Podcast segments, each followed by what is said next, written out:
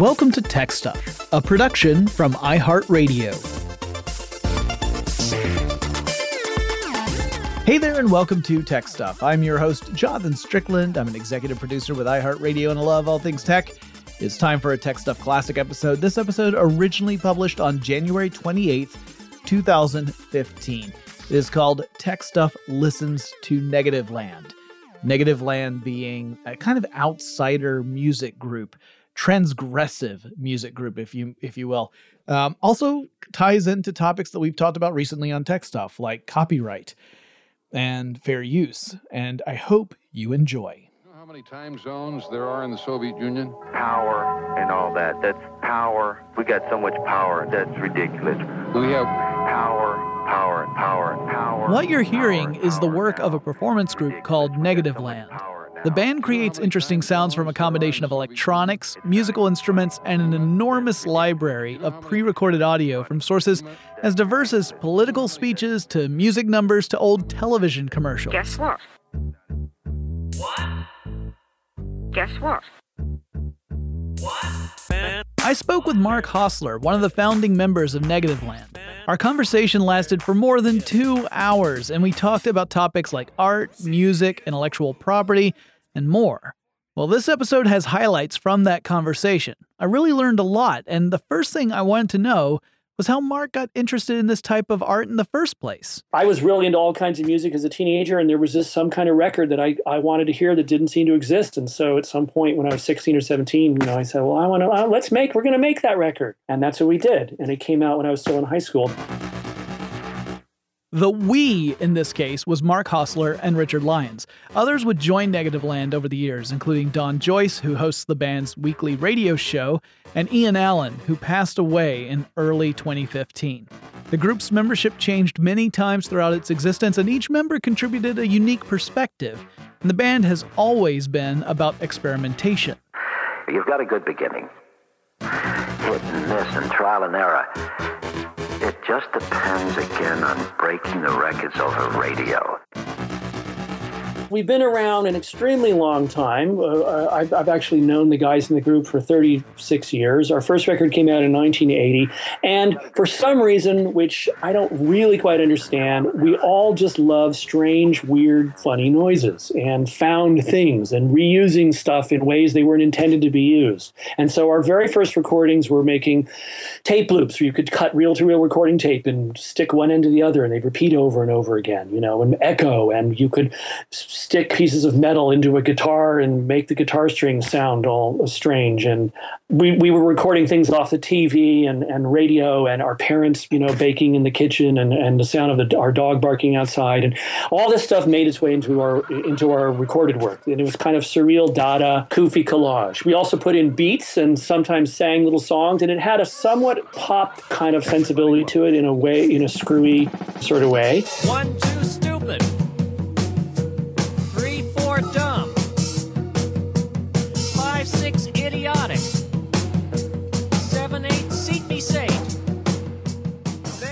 The experiments would evolve into projects, and while the tools the band used to create their sounds would change, the medium in which they worked would remain sound collage. collage is a medium that I think is one of the easiest art forms in the world, whether it was sound or film or um, visual art, to do something really crappy. it's really easy to do collage and just have it be really mediocre. And I, but to to to really get it to where it's it's it's at a level that we think meets the you know our our standard you know, it requires a lot of work and thinking about it. And we've had lots of pieces that get to a point, but they're just not there yet, you know, and we sit on them for six months or even a year later, we'll go back. In fact, the band might sit on a piece for decades. One piece Negativland recently revisited is a work called Like Cattle Act, begun by the late Ian Allen. Well, I was thinking of a Cadillac. Cadillac. Cadillac. Cadillac. Cadillac. Cadillac. Cadillac. Cadillac. Like Cadillac. Like Cadillac. Cadillac. Cadillac. Cadillac. Cadillac. Cadillac. Like Cadillac. Like Cadillac. Cadillac. Allen first worked on the piece back in the 1980s. Before his death, Allen gave his blessing to Negativland to revisit and finish the recording. Allen was also instrumental in shaping the band's cultural and social perspectives. Before long, the band was using its quirky techniques not just to make interesting sounds, but to provide commentary on various issues. It just kept being really interesting that you could use collage, you know, to talk about stuff in this way that invited the listener to f- work on figuring out what you were getting at to some degree. You know, we don't spell everything out, but we try to do something where it's both about stuff, but there's some thing about it that's open enough that you're engaged and you're drawn in and you're trying to work with it. And hopefully that's the place where, you know, you get something out of it that's interesting and, and different for every person who hears it.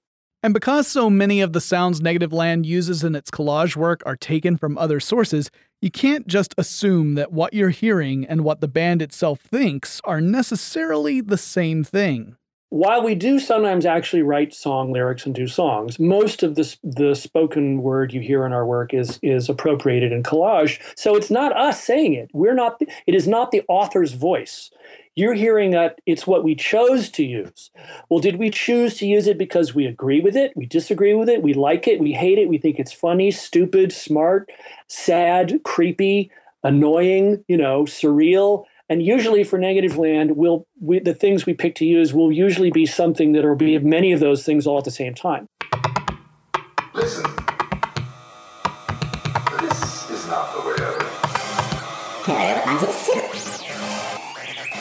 Is not the way of it. All that shouting, all that noise.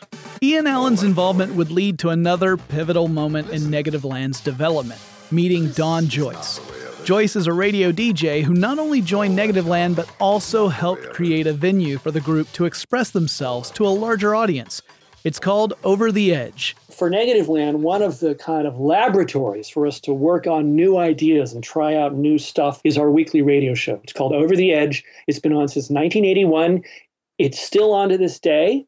And it's three hours of audio collage that's always about a theme of some sort or another. And Negativland member Don Joyce is the one who's been kind of the steward of keeping that flame alive all these years. He uses old radio station cart machines. If any of you out there are radio uh, makers or listeners are old enough to know, he uses old school dead analog technology to play do live cut ups stuff on the air.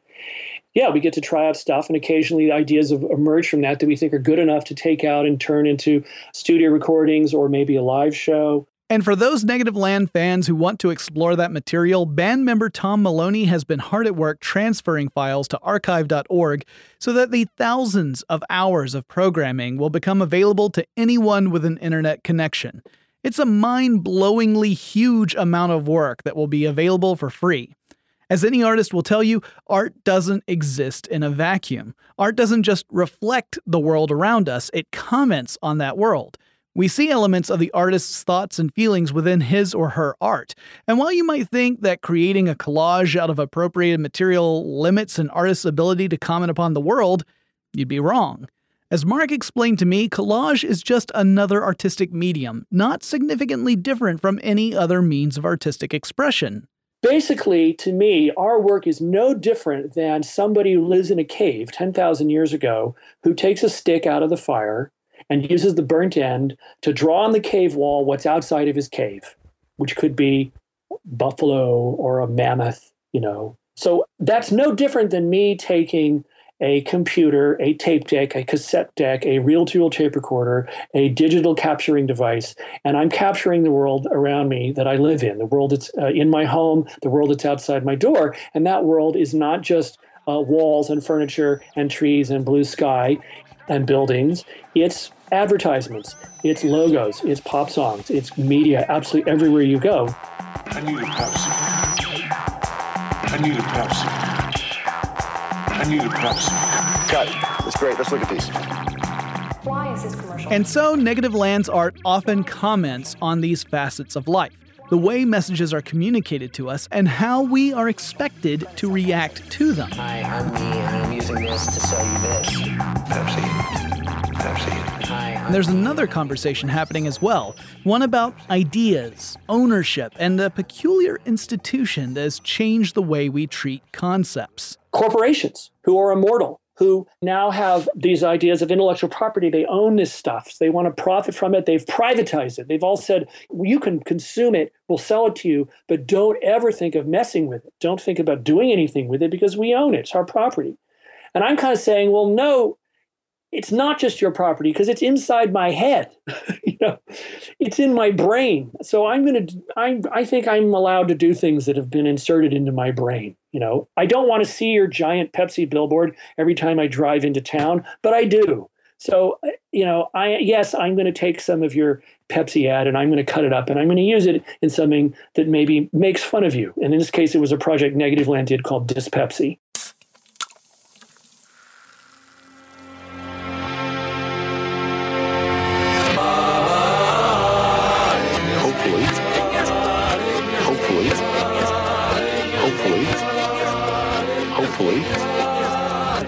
Hopefully, uh, what you're compiling is uh, going to be a, uh positive uh, reflection of what Pepsi's all about and the makers of their advertising. So I think it's fair to say that if that's all the case, uh, yeah, this is part of the uh, marketing spin of Pepsi-Cola.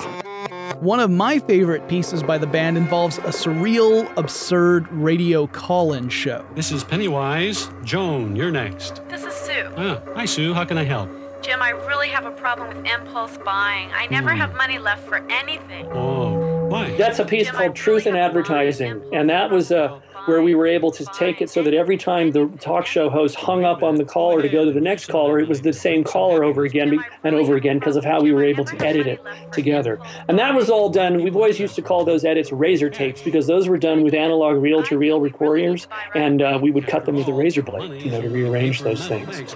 Okay, let's go to line four. This is Pennywise. I'm Jim Phillips, and your name is Bob. Hi, Bob. What can I do for you? I get confused by all the claims made in commercials. Oh, this is Pennywise. Line six. You're on, and your name is Bob.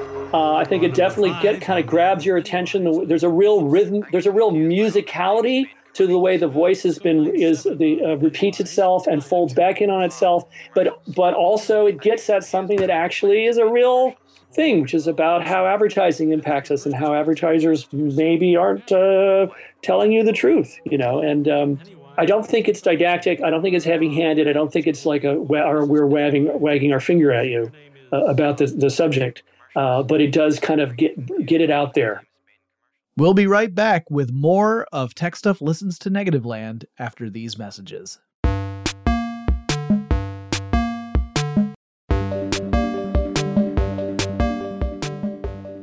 It really hit me that what Mark and Negativland are doing is incredibly challenging.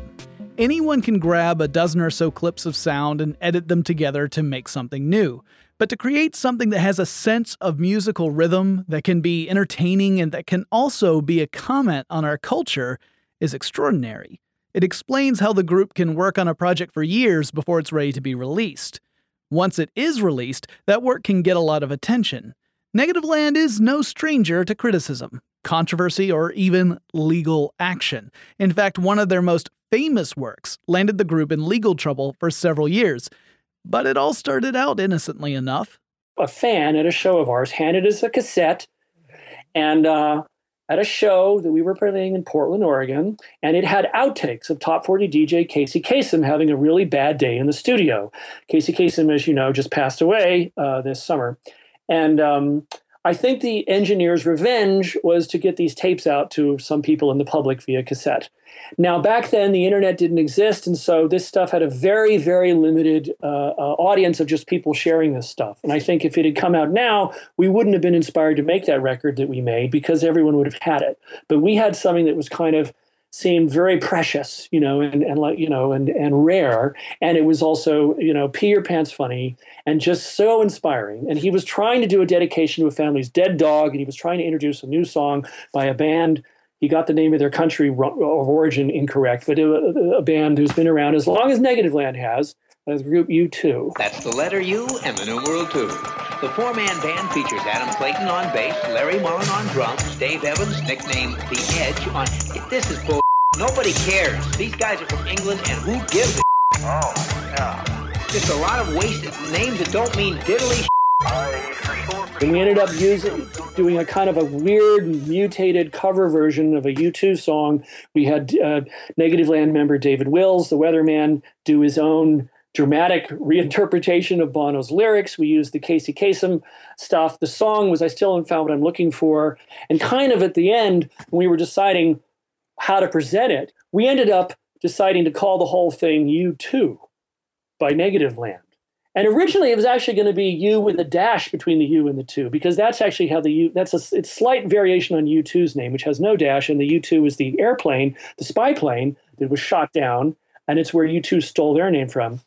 In the course of designing the whole thing, our graphic designer we were working with, a guy named Randall Hunting, uh, he suggested that we could make the um, the uh, he says, well, what, what about making the airplane of the U2 airplane itself, which we were using as part of the cover design? What about making that the dash? And how about we could make the U2 really huge and Negativland really small?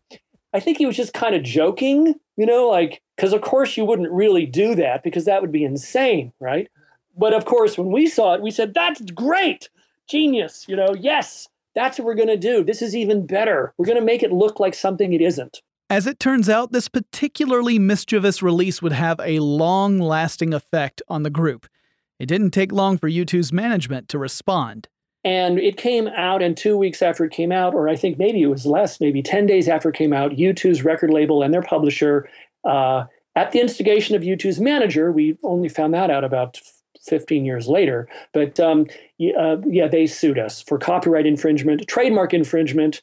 Uh, it has lots of swearing on it, courtesy of Casey Kasem. So they sued us for defamation of character for associating this uh, foul language with the clean cut image of the band U2. They sued us for failure to uh, get a license to do a cover version of a song because we changed the lyrics. You can do a cover version and just pay a licensing fee, but if you change the lyrics, you have to get permission. And they also sued us for fraud, saying it was a get rich quick scheme intended to dupe millions of innocent U2 fans into you know buying this record so we could make you know lots of money. So they threw everything they could think of at us. We had to really look at what we were doing even more deeply than we ever had, you know, and really examine if it was worth the fight. You know, do we really want to destroy our lives? and lose uh, the tiny bit of money we might be making. And we, you know, we were going to lose a lot by choosing to fight it.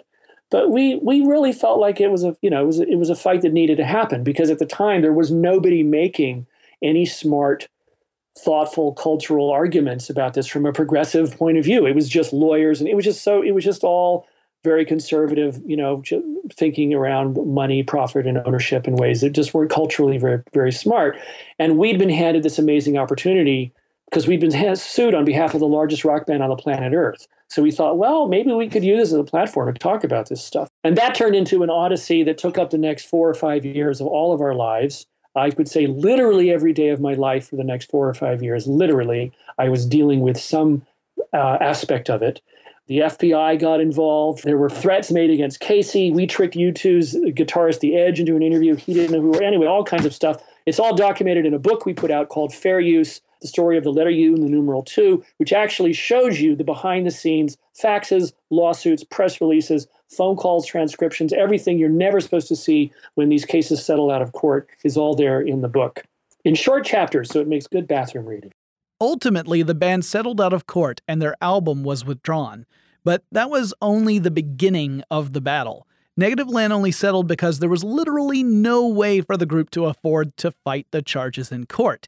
They wished to argue that their appropriation fell under fair use, that they were creating art from appropriation the same way that other artists had for years. Andy Warhol's famous works were commentaries on consumerism and pop culture.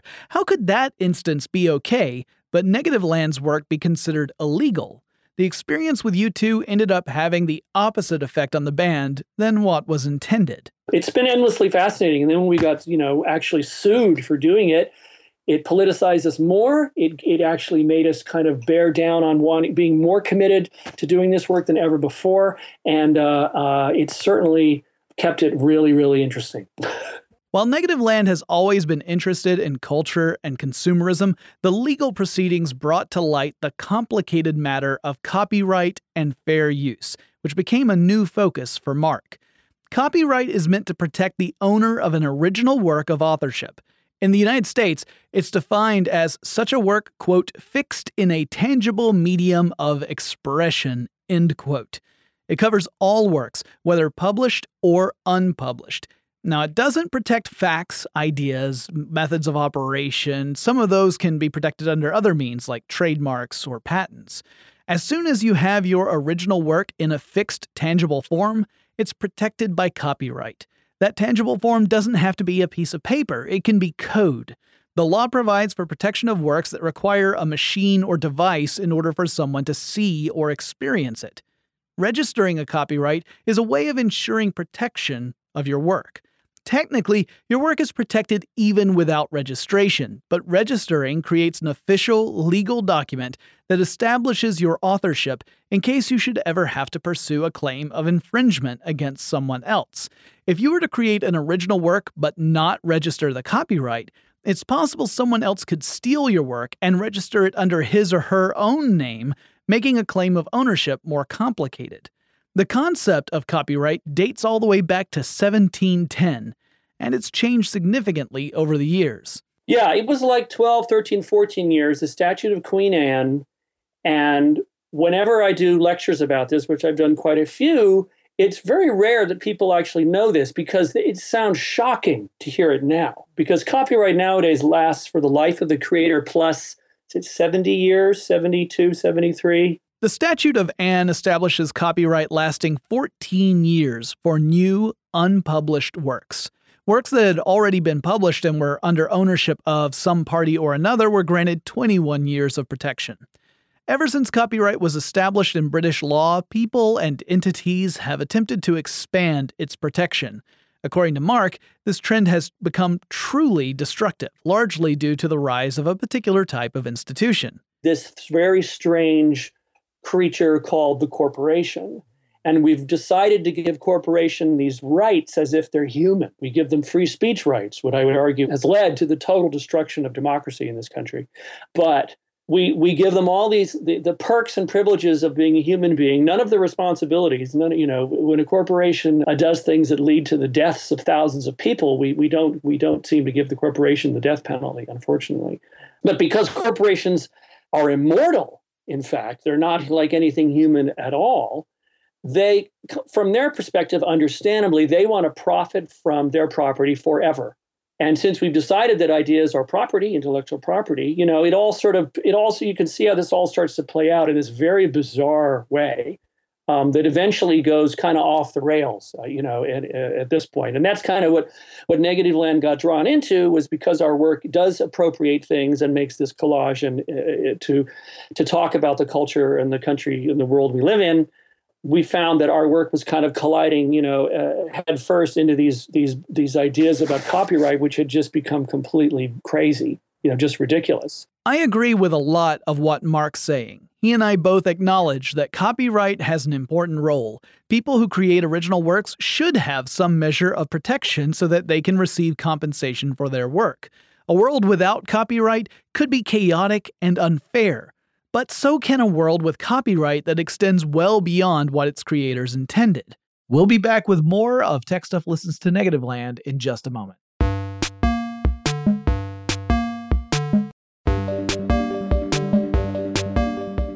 Remember when I said that copyright protection originally only lasted 14 years for new works? The story has changed significantly today. In the United States, a new original work lasts the life of the author plus an additional 70 years. This has had enormous implications in the publishing, music, and artistic spheres. It's a balancing act, and that's what kind of has been lost in a lot of the conversation about all this is that it's it's kind of treated like it's an omnipotent property right of some sort. And that's why I was saying that when copyright first began, it was an incredibly short period of time. But the, but the this was not some radical uh, idea that it'd be that short. In fact, it was that was a conservative idea. You know, that was uh, that seemed long enough. You know, to give you a chance to profit from your your creativity. And I should also add that just the very idea of taking the word intellectual and property and jamming them into each other to make one expression is very strange when you think about it that we've decided that ideas are things you know it's it's an incredibly abstract idea and it and it only is true because we've all just sort of agreed that it's true though in the case of Negativland, we decided that we didn't really like that particular uh, uh hallucination and we wanted to ignore it a lot this shift toward extending protection beyond the life of the creator has had other consequences as well. Corporations that own intellectual property go to great lengths to protect that property. If there's a prospect of generating revenue off of an original work, it's worth investigating how to protect it. This leads to ideas like digital rights management, which is intended to provide protection to corporations but often has the unintended consequence of negatively impacting the honest consumer more than any pirate. As Mark explains, this is a problem that the industry itself is painfully aware of and yet isn't sure how to change. I was actually at a conference on copyright law in Washington, D.C., and I remember speaking to somebody who was from the RIAA. I said, This is, uh, what do you guys talk about behind closed doors? You know, isn't it kind of bizarre that you're basically taking legal action against your customers? I mean, you, you don't you, you realize that every 12, 13, 14 year old kid growing up basically hates you. You know, just knows the cat is out of the bag about how absolutely ugly your business is and how you take advantage of artists, et cetera, et cetera. He kind of sheepishly kind of said, Well, yeah, we kind of look at it like chemotherapy. and just hope that that the patient doesn't completely die you know, given the treatment that we're giving it. You know, but yes, we're perfectly aware that this just comes off really horribly, you know, but we don't know what else to do. As Mark points out, the concepts of ownership are deeply ingrained in culture and economic models. That's not to say ownership is bad, but it does complicate matters, particularly when we extend the concept of ownership to institutions that could potentially live forever. But there are limits to copyright, and not just in how long protection lasts. You don't have to wait until a work goes into public domain before you can talk about it in some other format, for example. This brings up the concept of fair use. well, here's an example. Uh, anyone listening, I'm sure you've read a review of a book or, or, or, seen a review of a movie on your television or digital device. And um, that's where fair use comes into play. When you review that, you don't have have to get permission to use a clip of the film. You don't have to get permission to uh, excerpt from the book. That's considered fair use. You were using someone else's intellectual property within your intellectual property to talk about that other intellectual property. You and so uh, fair use was trying to acknowledge that. And fair use had four factors to it. Uh, the first one I think was, you know, are you are you using any bit of someone else's intellectual property? The next one was, you know, well, how much of it are you using, and in what way are you or are you not transforming it? in some way or changing it? And what is the context in which it is reappearing? Is it in a different medium? Is it in a different market? Uh, could there be some confusion between what you've done and, and, and the original in some way? So there's these different factors that are supposed to be weighed when the courts are looking at these things. And for many, many years, the courts didn't look at all four factors. They just looked at the first one. Did you use some of it? Well, if you did, then you're a thief and you lose, you know, and and you're you know you're you're the, you're the bad guy here. And for many many years, that's kind of how the courts look at things, and that's why there's a lot of really bad uh, legal decisions that have been made over the years.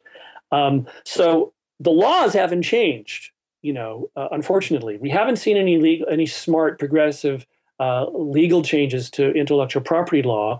Uh, there haven't been any cases that have gone to, to through the court systems to really do that uh, in a long, long time. And this is a big problem. Fair use is something that ends up being decided in a court on a case by case basis.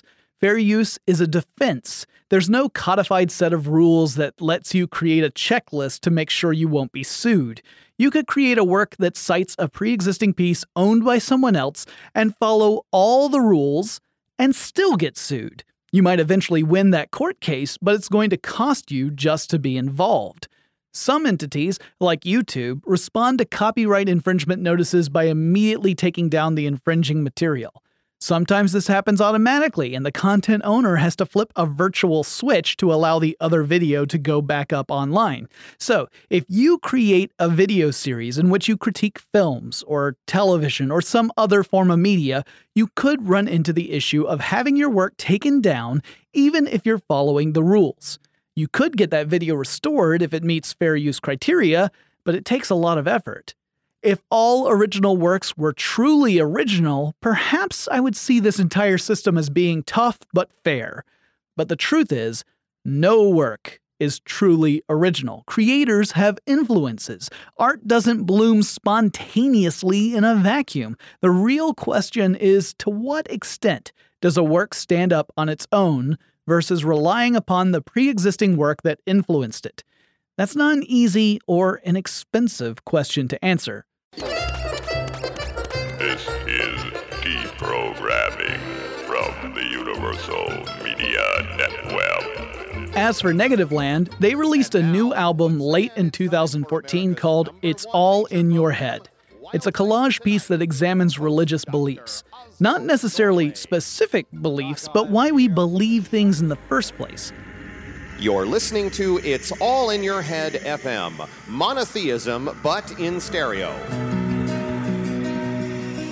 The project was born out of discussions within Negativland itself.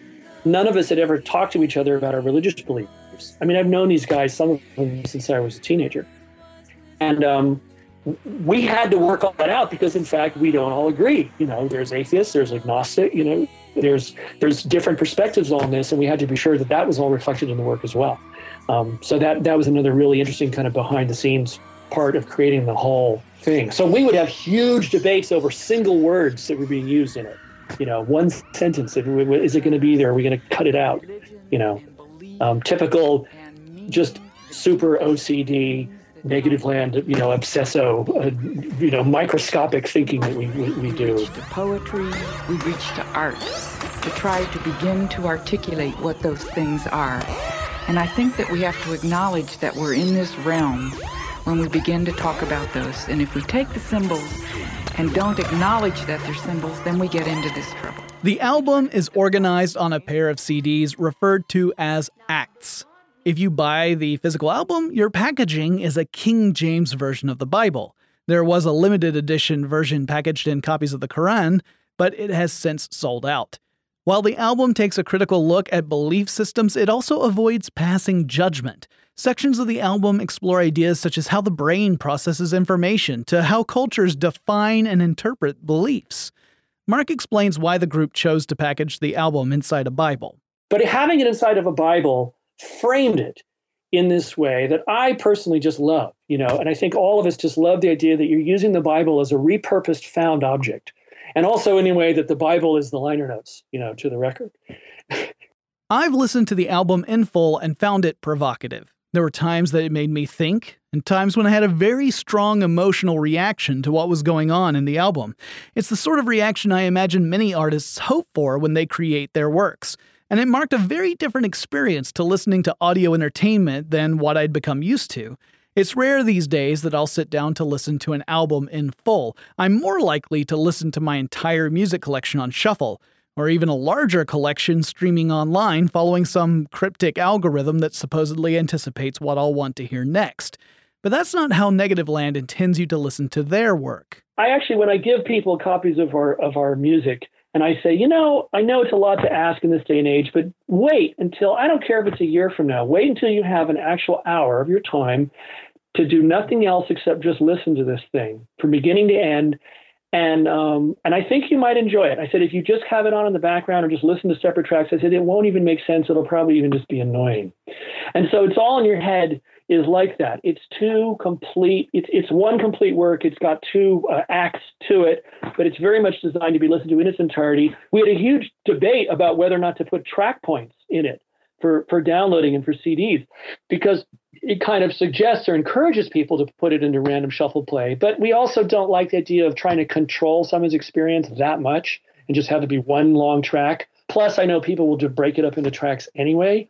Negativland's It's All in Your Head is available for purchase from their website, negativland.com. That's N E G A T I V L A N D.com.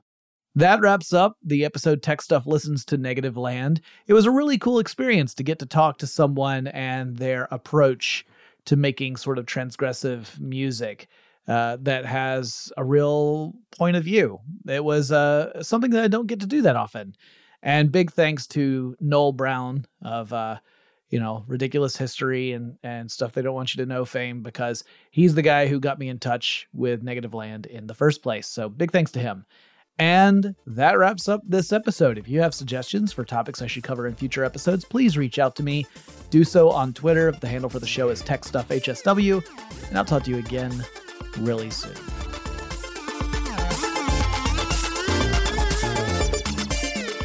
Tech Stuff is an iHeartRadio production. For more podcasts from iHeartRadio, visit the iHeartRadio app, Apple Podcasts, or wherever you listen to your favorite shows.